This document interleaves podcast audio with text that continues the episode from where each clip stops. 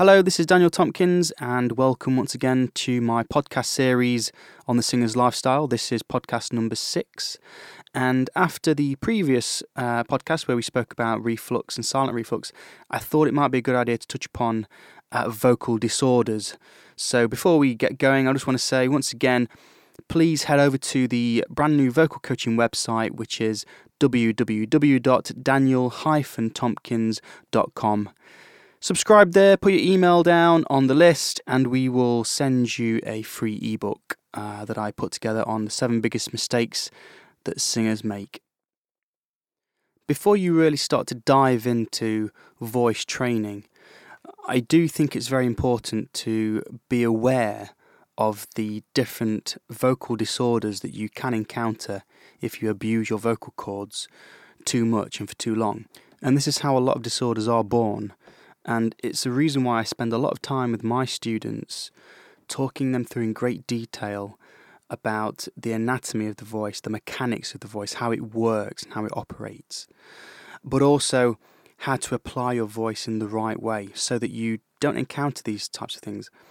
You have to remember at all times that your voice has a memory. So it's incredibly important that we train in the right way. Your vocal cords are also known as vocal folds. The vocal folds themselves are two delicate white mucous membranes that are situated within the larynx. The larynx being the voice box, which is found at the top of your trachea, the windpipe. Air is the energy for the voice. We need a, a constant, steady airflow in order to maintain a smooth pitch. Now, as air passes through the vocal cords and they draw together, vibration, and the vibration is incredibly fast, running up and down the seam of the vocal cords, anywhere up to a thousand times a second. Incredibly fast. Now, these vibrations then pass into the various open cavities in our body, giving them resonance, and that's how we produce sound in general. When we abuse the vocal cords, however, through excessive singing, talking, screaming, smoking, coughing, um, clearing your throat in the wrong way, this can be the cause of the three most common vocal cord disorders. I remember very vividly the first time that I got laryngitis, um, and this being for me the one of the most common disorders. Um, and laryngitis is is a very frustrating thing to have as a singer because it can wipe you clean, and you can lose your voice for anywhere up to two to three weeks at a time. And it was a very a very frightening experience because it wasn't like anything I'd had before. You know, I'd had tonsillitis in the past, and if anyone's ever had that, you'll you'll know that it's a very a very painful sensation when you swallow. It's like swallowing needles, and uh, it's very hard to eat food as well because of that. But having laryngitis was very different because I didn't necessarily have pain in my throat. I had a, a very hoarse voice, but um, I I eventually lost everything. There was nothing left. I, completely lost my voice. I wasn't wasn't able to phonate. I wasn't able to generate a sound. I wasn't even able to whisper. And for a singer, I mean, I I just panicked. Didn't know what was happening.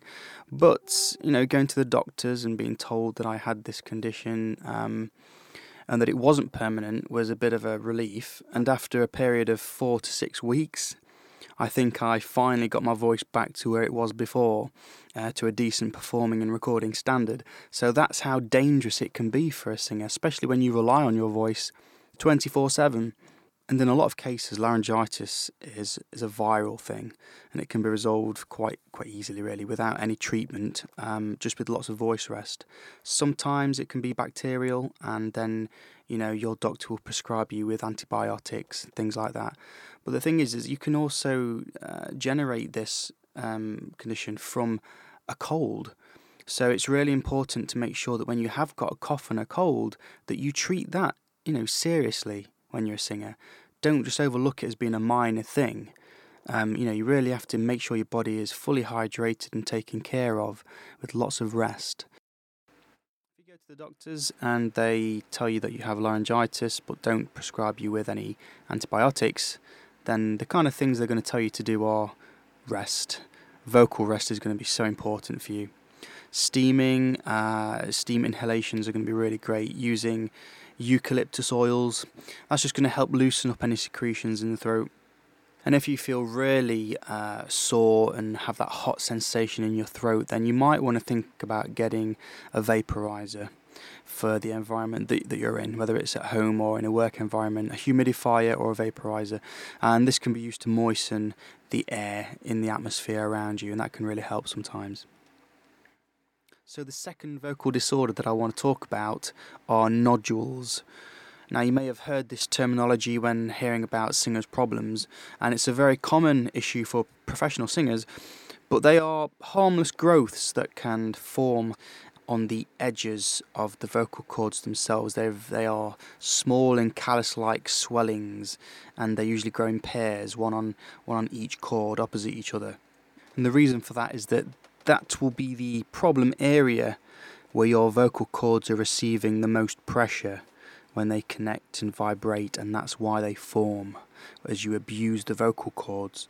Now, in some cases with nodules, singers do have to have them surgically removed, and this can throw up a number of worrying questions because having surgery on the voice can alter it in terms of reducing your range and the ability to sustain notes, for example. And this is why it's quite a worrying thing for both singers and people in the record industry because if you imagine you're a record selling artist on a label and you're having this kind of surgery and it could completely change your voice and your ability, and that can raise some worrying questions on the future of your career. However, in less severe cases, uh, nodules can simply cause hoarseness, uh, painful speech, and frequent vocal breaks and cracks in the voice. And with guidance and lots of rest, nodules can disappear within 6 to 12 weeks. So, this brings us to the last vocal cord disorder polyps. Now, polyps are also benign growths like nodules, and they're, they're fairly harmless, but they are similar to blisters and they can cause the voice to be quite deep, breathy, and, and hoarse, as with all three disorders. Most polyps have to be removed surgically, but some can disappear within a few weeks, again with lots of vocal rest. So, if you experience any of these sensations, any of these symptoms, go get yourself checked out straight away. As with all three, the best way to deal with these is definitely prevention. Uh, you don't want to get any of this. Now, the best thing to do is just don't push and don't strain the voice. You've got to learn to recognize when when the voice is speaking to you, when it's telling you it's had enough. If you lose your range, if you feel hoarse or you, you sense irritation, then that's your cue to take a break. You know, during performances, try not to sing at the top of your voice and push too hard. Don't put too much pressure on it, and make sure that you always warm up and warm down before and after you sing then it's time to rest and be quiet. You have to save your voice and relax. You've got to make vocal rest a regular part of your lifestyle um, as you take care of your instrument, as well as continuing to look after your health and your personal hygiene and the things you eat, keeping a healthy diet.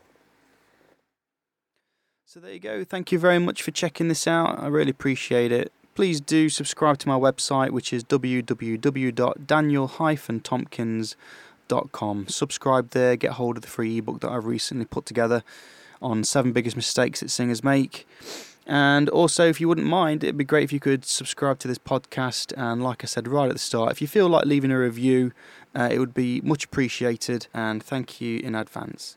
Take it easy, everybody, and I'll speak to you again soon. Bye bye.